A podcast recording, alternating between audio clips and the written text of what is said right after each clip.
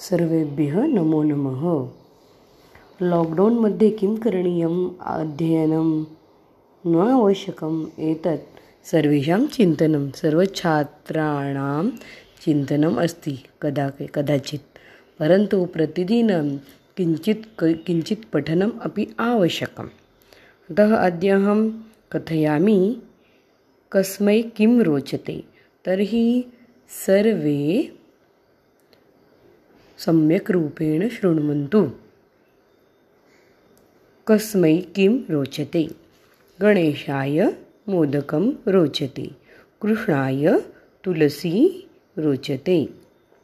कस्मै तुलसी रोचते, कृष्णाय तुलसी रोचते।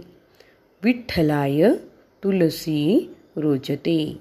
कस्मै तुलसी रोचते, विठ्ठलाय शिवाय बिल्वपत्रं रोचते।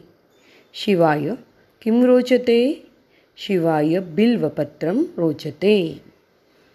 नागदेवतायै दुग्धं रोचते। नागदेवतायै किं रोचते? दुग्धं भानवे नमस्कारः रोचते। कस्मै नमस्कारः रोचते, भानवे नमस्कारः रोचते। लक्ष्मै कमलं रोचते। लक्ष्मै किं रोचते? लक्ष्मै कमलं रोचते। एवं